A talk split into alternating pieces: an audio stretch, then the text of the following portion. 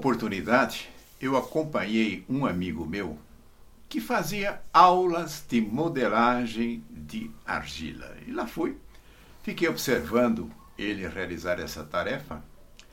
E eu fiquei com vontade também de praticar a modelagem de argila. Assim, me transformei em mais um aluno da professora que dava aulas de modelagem de argila. Na primeira aula, ela coloca diante de mim um monte de argila e diz o seguinte: agora você vai modelar esta argila que eu coloquei diante de você.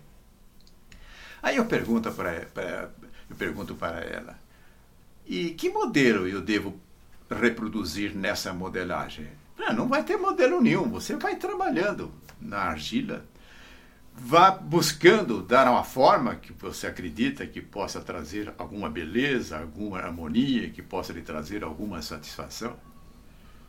Eu fiquei meio relutante ali no início. Puxa vida, eu sempre imaginei que os artistas sempre eram colocados diante de um modelo e que procurassem reproduzir esse modelo. Mas eu nem artista era, era simplesmente um aprendiz de amassar argila. E ele começa a fazer isso. Amassa aqui, amassa ali. Ela me oferece algumas pequenas ferramentas para cortar, para raspar. E o tempo vai passando. E passaram-se muitas semanas. A aula era uma vez por semana. Mas depois de um grande número de semanas, eu percebi que aquela argila começou a tomar uma forma que estava me agradando. Tanto é que eu fiquei tão entusiasmado e que para você possa compartilhar comigo esse meu entusiasmo, vai aí em seguida uma fotografia da peça que eu consegui. Eu quero esclarecer que eu fiz essa peça em argila, mas pelo entusiasmo eu encontrei alguém que poderia fundir essa peça em bronze. E foi o que aconteceu, e hoje ela está lá em casa. Agora, uma coisa curiosa: se porventura tivesse sido colocado diante de mim essa peça que eu consegui fazer e a professora ou alguém dissesse reproduza isso, eu não conseguiria reproduzir. O que isto quer dizer? De que a partir daquilo que nós temos, e aqui pode valer também, a partir daquilo que nós somos, nós podemos construir uma obra de arte. Dessa maneira, se nós levarmos isso para a nossa vida, é muito comum as pessoas serem convidadas para seguir determinados modelos. Eu aqui posso até usar para ilustrar isso, vamos supor que eu resolva usar como modelo um grande palestrante que faça lindas palestras. Provavelmente eu vou me frustrar Porém, se a minha proposta for a seguinte, eu quero que a cada vez que eu faça uma palestra, que eu consiga colocar um pouco mais de qualidade. Da mesma forma que eu fazia com a argila, amassava aqui, amassava ali, ia ganhando forma.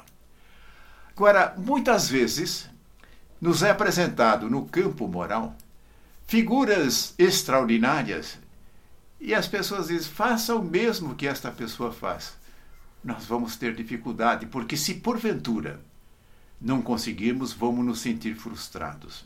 No campo profissional é muito comum isso, olha, seja como fulano, faça como ele faz, você vai ser bem sucedido. Aí eu procuro fazer o que o fulano faz e não consigo, frustração. Entretanto, se eu partir do ponto em que eu me encontro, e a cada dia acrescentar mais arte, mais qualidade naquilo em que eu estou fazendo, é possível que eu fique diante de uma modelagem tal que me traga um entusiasmo? E quem sabe eu venha contratar um fundidor e, e pedir coloque isso em bronze para que eu tenha isso perenizado na minha vida para que eu possa verificar que a partir daquilo em que eu estava, da posição em que eu era, a posição em que eu era capaz, mas gradativamente eu fui acrescentando. E isso pode me levar a ser um profissional melhor, a ser uma pessoa melhor Isso pode fazer com que, inclusive, eu possa seguir passos de modelos que são fantásticos, mas sem querer ser modelo. E agora eu estou me referindo a Jesus. Procure, a partir daquilo que você é, colocar em prática no dia a dia, através do comportamento, procurando ser cortês, procurando ser delicado, e vai notar que depois de muitas semanas, depois de muitos dias, você poderá, para si mesmo, se reconhecer: eu agora sou uma obra de arte.